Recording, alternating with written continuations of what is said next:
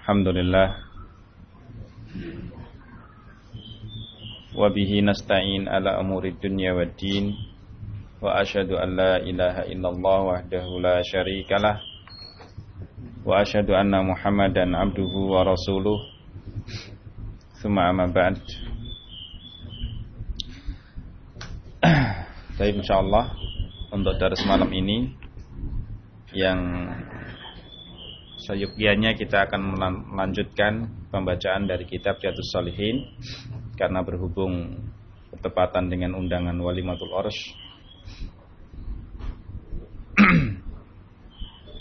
Saudara kita Bapak Udin, insya Allah kita akan menggunakan waktu setengah jam tepat jam 8 dan setelah itu insya Allah kita akan bersama-sama untuk memenuhi hajat beliau yang menghadiri undangan walimatul urs. Taib dan pada malam hari ini insya Allah kita akan membacakan seputar hukum singkat dalam bulan Sya'ban. Dan kita sekarang sudah berada di dalamnya dan tentunya seorang muslim dituntut untuk mengetahui apa saja hal-hal yang perlu untuk diketahui tentang bulan Sya'ban ini. Karena kita lihat di sekeliling kita sebagian kaum muslimin e, menyalahi dari tuntunan Nabi alaihi salatu wasalam atau mereka beramal dengan hadis-hadis palsu atau hadis-hadis yang lemah dalam bulan Ramadan ini. Tentunya kita dalam rangka untuk menghindari diri kita terjatuh ke dalam kesalahan tadi, kita akan bersama-sama untuk mengetahui apa saja hal-hal yang berkaitan dengan bulan Sya'ban.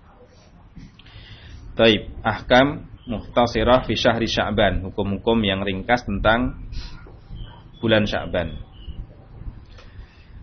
yang pertama, sababu hadal ismi. Apa sebab bulan Sya'ban disebut dengan Sya'ban?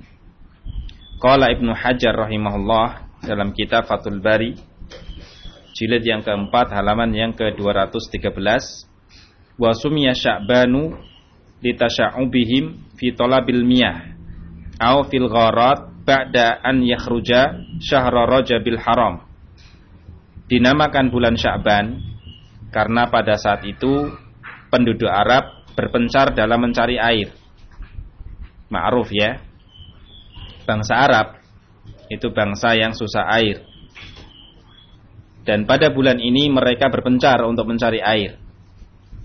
Tasya'ub tasya'ub berpencar. Nah, sehingga berpencarnya mereka itu dinamakan bulan tadi dengan Sya'ban. Kenapa? Asal katanya tasya'ub. Aufil gharat. Mereka mencari air di gurun pasir, di gua-gua. Ba'da an yakhruja syahrul Rajab. Setelah keluarnya bulan Rajab. Jadi bulan Rajab selesai, mereka keluar untuk mencari air baik di gurun pasir maupun di gua-gua. Nah, berpencarnya mereka ini ya dari situ dinamai bulan Sya'ban. Jadi Sya'ban itu berpencar, berpisah, bercabang. Ini sebab penamaan bulan Sya'ban dengan Sya'ban. Kenapa? Karena bangsa Arab ketika itu berpencar dalam mencari air. Tapi kemudian yang kedua, fadlu syahri Sya'ban. Apa keutamaan dalam bulan Sya'ban ini?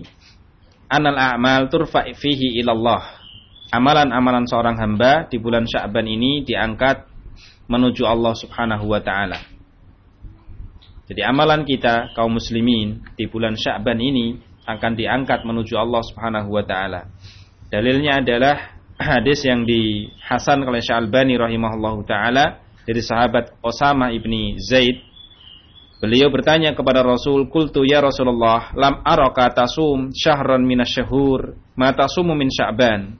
Wahai Rasulullah, aku belum pernah melihatmu berpuasa sebulan suntuk dari bulan-bulan yang ada seperti engkau puasa pada bulan Sya'ban ini. Qala dzalika syahrun yakfulun nasu anhu baina Rajabin wa Ramadan. Itu adalah bulan yang manusia lalai darinya yaitu di antara Rajab dan Ramadan. Rajab, Sya'ban, Ramadan. Jadi Sya'ban ini bulan yang banyak dilupakan oleh manusia. Wahwa syahrun turfa fihil a'mal. Syahrul Sya'ban ini adalah bulan diangkat amalan-amalan sang hamba ila rabbil alamin kepada sang pemelihara alam semesta. Fa uhibbu an yurfa'a amali wa ana shaim. Aku ini pengen dan cinta tatkala amalanku ini diangkat menuju Rabbul Alamin sementara aku dalam keadaan berpuasa. Jadi barang siapa yang menginginkan untuk berpuasa dan dia diberikan taufik, diberikan kekuatan untuk berpuasa, maka silahkan sebanyak-banyaknya. Sesungguhnya ibadah yang Allah Subhanahu wa taala berikan kepada hamba ini dibukakan pada masing-masing kita berbeda-beda. Sebagian orang dibukakan pintu sholat. Mudah sekali dia sholat, mudah sekali dia bangun malam. Tetapi nggak dibukakan padanya pintu puasa. Berat sekali berpuasa. Sehari bagi setahun ya baginya. Tapi dia itu orang yang rajin ber, ber ya ibadah sholat. Demikian pula pada hamba yang lain diberikan pintu puasa, sangat mudah sekali berpuasa, menyelesaikan sehari itu sangat mudah, sangat ringan tetapi berat baginya untuk sholat. Demikian juga pada hamba yang lain dibukakan dia pintu sodakoh sangat ya ringan sekali sodakoh itu. Sampai-sampai dia nggak khawatir uangnya akan habis semuanya. Nggak khawatir dia sodako, tapi dia puasanya lambat, pu apa sholatnya juga berat. Ya, kot kosamal amal kama kosama rizq. Allah itu telah membagi-bagi amalan pada seorang hamba seperti membagi-bagi rezeki. Maka barang siapa yang padanya diberikan ke lapangan untuk berpuasa, maka puasalah sebanyak-banyaknya di bulan Syaban ini. Kenapa? Di bulan Syaban ini amalan kita diangkat menuju Allah Subhanahu wa taala. Taib. Jadi jangan sampai kita ini menjadi seorang hamba belas-belasan. Sholat belas, puasa juga belas, sodakoh juga belas, ilmu juga belas. Nggak punya keutamaan sama sekali. Jangan-jangan Allah nggak kehendaki pada diri kita kebaikan. Ya. Dan sodakoh nggak harus berupa uang loh ya. Hati-hati. Sodakoh nggak harus berupa apa? Uang. Dengan tenaga kita. Ya kita curahkan tenaga kita untuk dakwah ini. Apa yang kita miliki silahkan. Dengan pikiran kita apa yang kita miliki silahkan. Pikirkan dakwah ini bersama-sama. Nah, yang punya harta benda maka silahkan ber, ya, sodakoh dengan harta bendanya. Luas majalnya, tempatnya. Toib. Yang punya ilmu bisa menyebarkan ilmu, tebarkan ilmu. Baik dengan tulisan, ya baik dengan makalah-makalah, baik dengan buletin-buletin, baik dengan majalah-majalah, ya baik dengan khitobah-khitobah, ceramah-ceramah. Nah, perbanyak amalan pada bulan Sya'ban.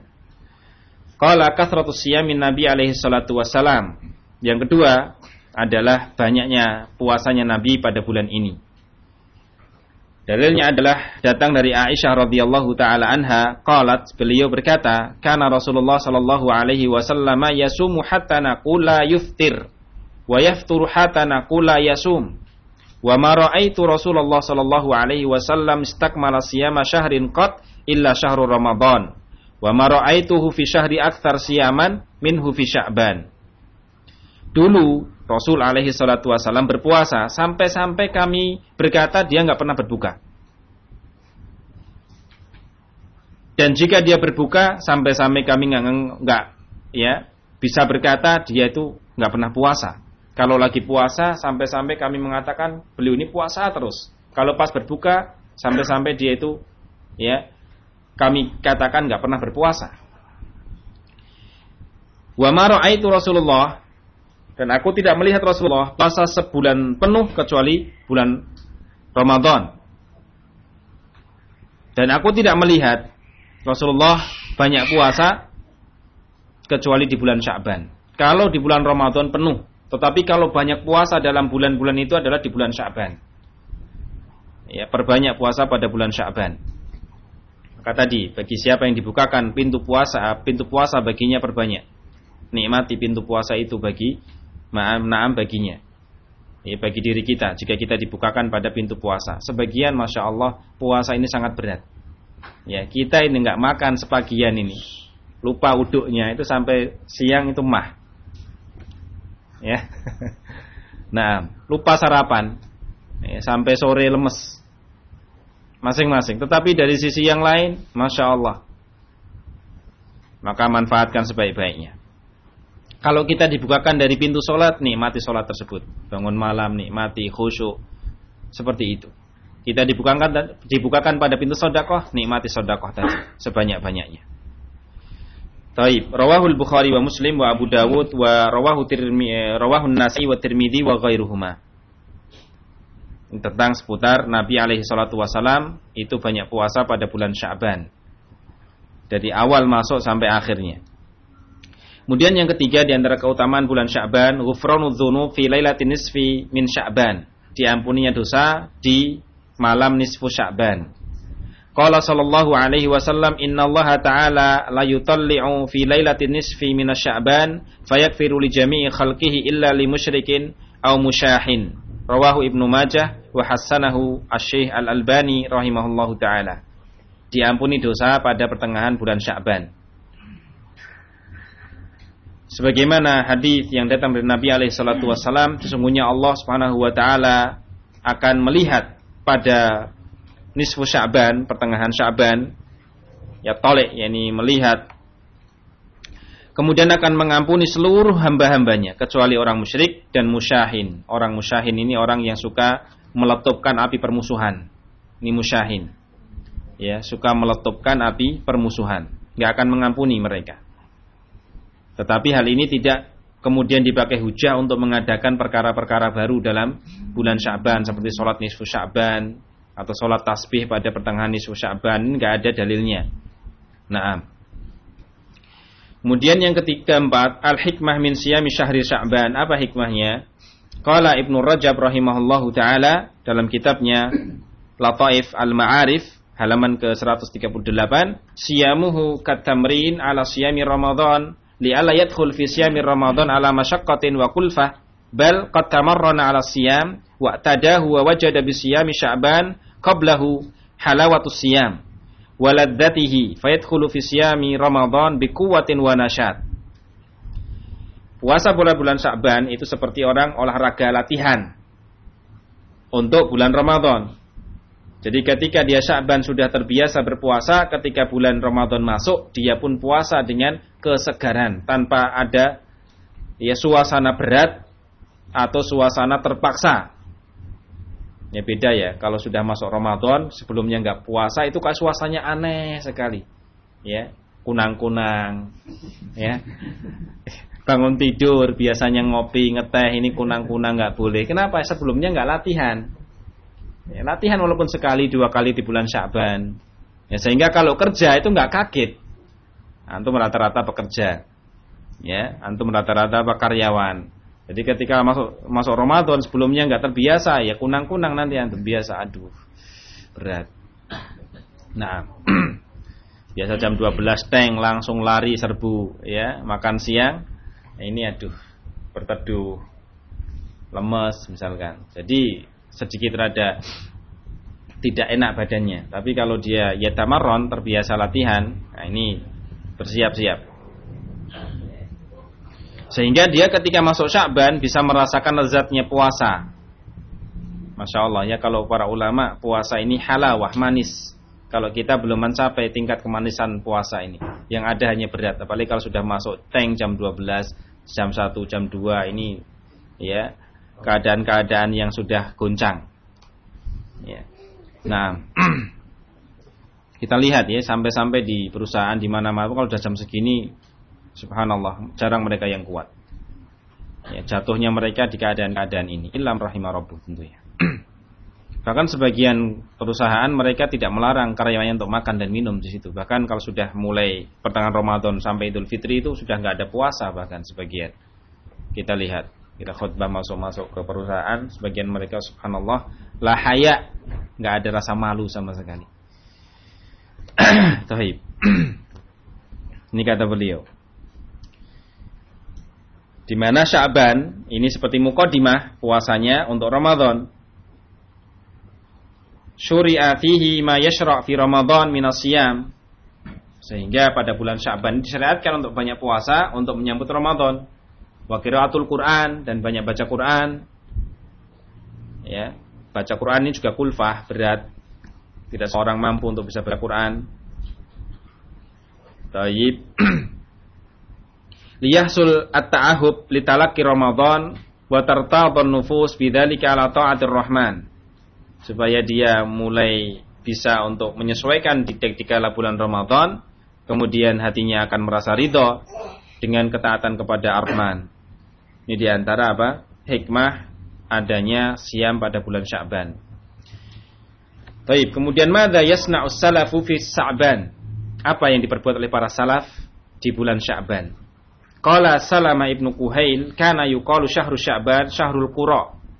Berkata Salama ibnu Kuhail rahimahullah, dikatakan bulan Sya'ban itu adalah bulan qurra, para pembaca Quran. Wa kana Habib ibnu Abi Thabit idza dakhala Sya'ban qala hadza syahrul qurra. Berkata Habib ibni Abi Thabit rahimahullah, jika masuk bulan Sya'ban dia mengatakan ini bulannya para pembaca Quran. Wa kana Amr ibn Qais al-Mala'i idza dakhala Sya'ban aghlaqa hanutahu wa tafarraqa li qiraatil Qur'an. Masyaallah. Dulu Amr bin Qais al-Mala'i rahimahullah jika sudah masuk bulan Ramadan ditutup itu wartegnya, ditutup itu nasi padangnya, ditutup tokonya, ditutup semua warungnya, dia membaca Quran. Nah, ini para salaf. Ini juga masih dinukilkan dalam Lataif Al-Ma'arif. Ahkam Lailatul Nisfi Sya'ban. Kemudian kita masuk pada pertengahan Sya'ban itu apa saja yang harus kita kerjakan. Di sini banyak kaum muslimin yang sudah mulai pasang tenda di depan masjid. Apa? Untuk menyambut malam nisfu Sya'ban. Sebagian mereka pakai untuk sholat tasbih, sebagian mereka dipakai untuk zikir-zikir. Ya tadi dengan hadis yang sifatnya umum, diampuni dosa setiap hamba kecuali musyrik dan musyahin. Ya, peletup permusuhan. Ya, sehingga mereka ya kira hal ini adalah disyariatkan untuk banyak ibadah. Qala kaifa yajma' baina hadis idan tasafa sya'ban fala tasumu wa hadis annahu sallallahu alaihi wasallam yasilu sya'ban bi ramadan. Bagaimana cara menggabungkan hadis yang mengatakan jika sudah mulai masuk pertengahan Sya'ban jangan kamu puasa. Ya jika sudah masuk pertengahan Sya'ban jangan kamu puasa di hadis yang lain mengatakan Rasulullah Shallallahu Alaihi Wasallam menyambung puasa Sya'ban sampai masuk Ramadan. Qala Syekh Ibnu Bas rahimahullahu taala bin Bas Syekh bin Bas, kana Nabi sallallahu alaihi wasallam yasumu Sya'ban kullahu wa rubbama illa qalila. Dulu Nabi berpuasa di bulan Sya'ban terkadang semuanya. Terkadang berpuasa kecuali sedikit satu hari dua hari di, di bulan Sya'ban tadi. Kemudian amal ahadith atau amal hadith alladhi fihi nahyu anis shaum ba'da intisafi Sya'ban fahuwa sahih. Adapun hadis yang mengatakan bahwasanya Nabi melarang seseorang berpuasa ketika sudah mulai pertengahan bulan Sya'ban. Ini hadisnya sahih. Kama qala al-akh al-alamah asy Nasiruddin al-Albani rahimahullah. Sebagaimana ya, ucapan saudara kita asy al-alamah Nasiruddin al-Albani wal muradu bihi nahyu an ibda'i shaum ba'da nisf. Tetapi yang diinginkan dengan larangan tadi adalah memulai puasa setelah pertengahan. Kalau tidak berpuasa maka di awal Ramadan, eh, di awal Syaban mau disambung sampai akhir Ramadan boleh. Tetapi kalau kita masuk sudah pertengahan Syaban baru kita mulai dari situ nggak boleh. Ya. Baik, nanti masuknya juga pada larangan khawatir seseorang itu berkeyakinan daripada nanti kita ragu-ragu apakah sudah Ramadan atau belum. Kalau kita berpuasa sebelum Ramadan satu hari dua hari kan kita nggak akan masuk hari syak, nggak akan terkena hari meragukan. Sementara dalam Islam berpuasa pada hari syak yang meragukan ini apa haram hukumnya. Nah khawatir orang yang berpuasa dimulai dari pertengahan Sya'ban ini niatnya agar supaya tidak masuk apa hari syak ini hari yang meragukan. Terkadang kan pemerintah kita dengan LSM ya, organisasi-organisasi yang lain berbeda dalam menentukan Ramadan. Satu hari ini, satunya besok. Nah ini kan hari syak namanya. Jadi dia meniatkan puasa di pertengahan Sya'ban ini supaya tidak menemui hari syak ini. Nah ini juga adalah larangan.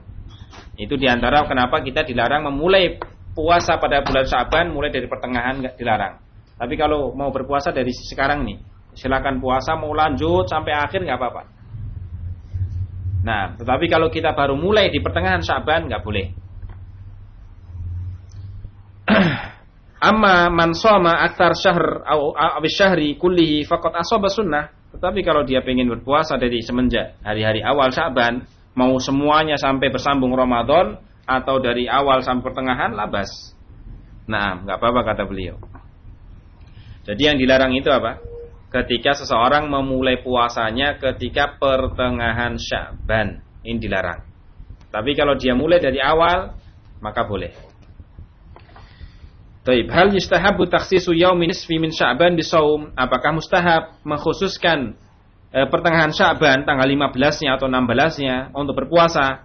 Qala Syekh Ibnu Bas rahimahullah taksisul yaum al-muwaffiq li nisfi min Sya'ban bisawm famakruhun la dalil alaih. Mengkhususkan puasa pada bulan uh, pertengahan bulan Sya'ban hukumnya makruh, enggak ada dalilnya. Nah, fatwa beliau ini disebutkan dalam majmu' fatwa beliau jilid ke-10 halaman ke-385. Kemudian yang berikutnya hukmu al-ikhtifal bi lailatin nisfi min sya'ri sya'ban. Hukum merayakan bulan pertengahan Sya'ban atau nisfu Sya'ban. Ya. Ini biasanya di penduduk-penduduk desa sana sudah mulai pasang-pasang tarup ya. Kalau nama kita namanya tarup tenda, tenda-tenda untuk menyambut nisfu Sya'ban tadi. Apa hukumnya? Qala Syekh bin Bas rahimahullah minal bidah termasuk perkara yang baru allati ahdatsaha ba'dun nas yang diada-adakan oleh sebagian manusia. Merayakan nisfu Sya'ban termasuk perkara baru yang dirayakan oleh sebagian manusia. Bid'atul ihtifal bi lailatin nisfi minasya'ban wa takhsisu yaumiha bisyam wa laysa ala dhalika dalilun yajuzul i'timad alaih bid'ahnya ihtifal merayakan nisfu sya'ban malam malam nisfu sya'ban atau menghususkan di siang harinya dengan puasa tidak ada dalilnya sama sekali yang bisa dipakai untuk sandaran Waqat warada fi fadriha ahadithun dha'ifah la yajuz i'timad alaiha. Ada sebagian memang hadis yang menyebutkan tentang keutamaan-keutamaan nisfu Sya'ban ya dengan perbuatan ini dan itu tetapi hadisnya semuanya dhaif, lemah. Dan hadis lemah di dalam ilmu hadis tidak boleh dijadikan sebagai sandaran untuk beramal. Baik. Kemudian hukmu taksisi lailatin nisfi min, sya, min syahri sya'ban bis salati wasiyam. Masih dari beliau apa hukum mengkhususkan malam nisfu Sya'ban untuk sholat dan puasa. Qala Asy-Syaikh Ibnu Bas rahimahullah ma warada fi fadlil as-shalah fiha faqulhu mawdu. Tidak ada ya hadis yang datang tentang keutamaan sholat pada nisfu Sya'ban, tidak ada hadisnya. Ya. Kalaupun ada itu palsu, semuanya palsu kata beliau. Masya Allah. Di sholat pada nisfu Sya'ban itu nggak ada dalilnya. Kalau ada, itu hadis yang dipalsukan kepada Nabi alaihi salatu wassalam.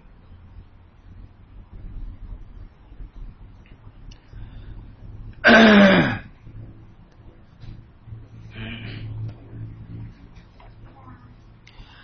sini juga dikuatkan oleh Syekh Ibnu Utsaimin rahimahullah as-sahih anna siyama nisfi min Sya'ban aw takhsisu bi qira'atin aw bi dzikrin la asla lahu. Fayaumu nusfi min sya'ban ka ghairihi minal ayyam an nisfi fi syahril akhar atau ukhra fi syuhuril ukhra. Yang benar dalam masalah ini puasa pada pertengahan bulan Sya'ban atau mengkhususkan malam hari nisfu Sya'ban dengan membaca membaca bacaan-bacaan tertentu atau dengan dikir-dikir tertentu la aslalahu tidak ada asalnya sama sekali ya kalaupun ada itu perkara yang diada-adakan asalnya tidak ada. Adapun pertengahan bulan Sya'ban atau yang kita kenal dengan Nusfu Sya'ban, malam Nisfu Sya'ban itu seperti malam-malam pertengahan bulan yang lain. Seperti malam pertengahan bulan Rajab atau Dhul Qa'dah, Dhul Hijjah, nggak ada keutamaan, nggak ada keistimewaan sama sekali. Ya. Nah, jadi Lailah Nusfu Sya'ban malam nisfu Sya'ban itu seperti malam pertengahan bulan-bulan yang lain tidak ada keutamaan sama sekali. Baik.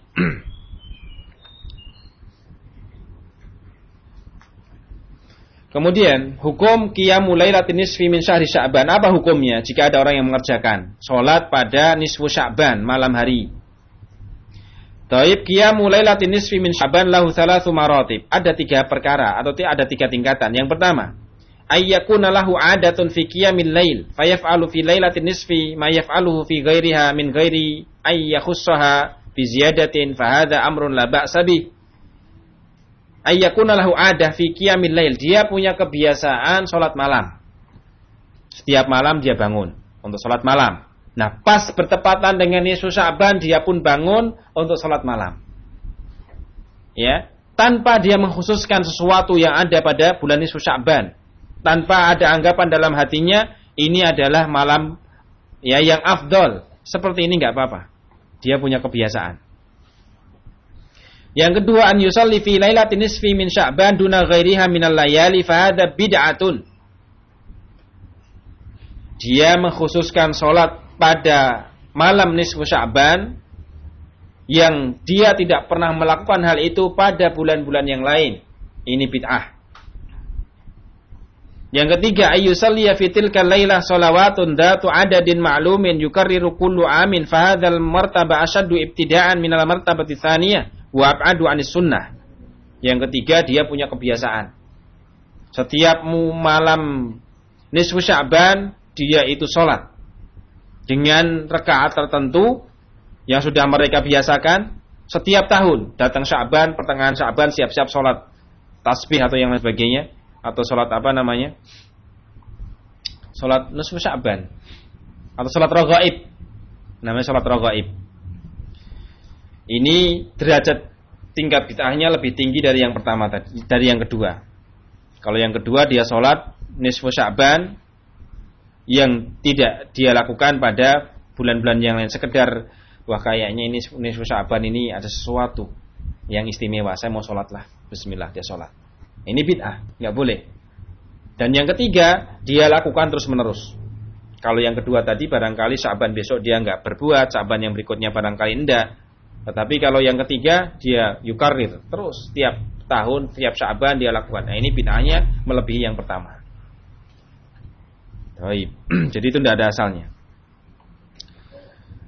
Kemudian yang terakhir kata beliau, hal yuqaddaru fi lailatin nisfi min Sya'ban ma yakunu fil 'am min al-arzaq wal a'mal wa ghairuh? Apakah ditakdirkan pada bulan pada malam nisfu Sya'ban apa yang akan terjadi dalam setahun? Jadi apakah ditakdirkan dalam nisfu Sya'ban ini yang terjadi dalam setahun ya yang akan datang dari rezeki, amalan atau yang lain? Qala Syekh Ibnu Utsaimin rahimahullah, hadza batil. Orang yang meyakini bahwasanya ya nisfu Sya'ban, malam nisfu Sya'ban itu malam yang di sana malam yang dibagi rezeki-rezeki Allah, dibagi di sana amalan-amalan seorang hamba.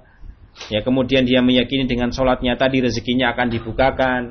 Ya, dengan ya sholatnya tadi dia meyakini amalannya akan ya dibaikkan. Ini yang diyakini sebagai kaum muslimin. Jadi mereka ketika sholat Sya'ban itu ada saja niatnya itu. Ya, jadi bulan Syaban itu pertengahannya dibagi-bagi rezeki. Allah bagi-bagi rezeki. Jadi kita sholat sama-sama, kita minta rezeki supaya dibagi yang banyak. Ya, bawa air. Ya, sebagian bawa air. Ya, itu jadi mereka semangat ketika Syaban itu sholat rame-rame. Apa tadi? Ya akidahnya atau ya, keyakinan mereka. Kalau sholatnya uh, perajin Syaban nanti akan dibukakan rezeki yang apa? Banyak. ini batil kata beliau. Fa innal lailatal lati yuqdaru fiha ma yakunu fil 'am hiya lailatul qadar. Ini batil. Yang seperti ini adalah prasangka yang salah dalam ya Islam. Karena apa? Hari atau malam hari yang di sana ditakdirkan takdir selama satu tahun hanya satu. Apa itu Lailatul Qadar? Maka bersemangatlah kita dalam mencari apa Lailatul Qadar.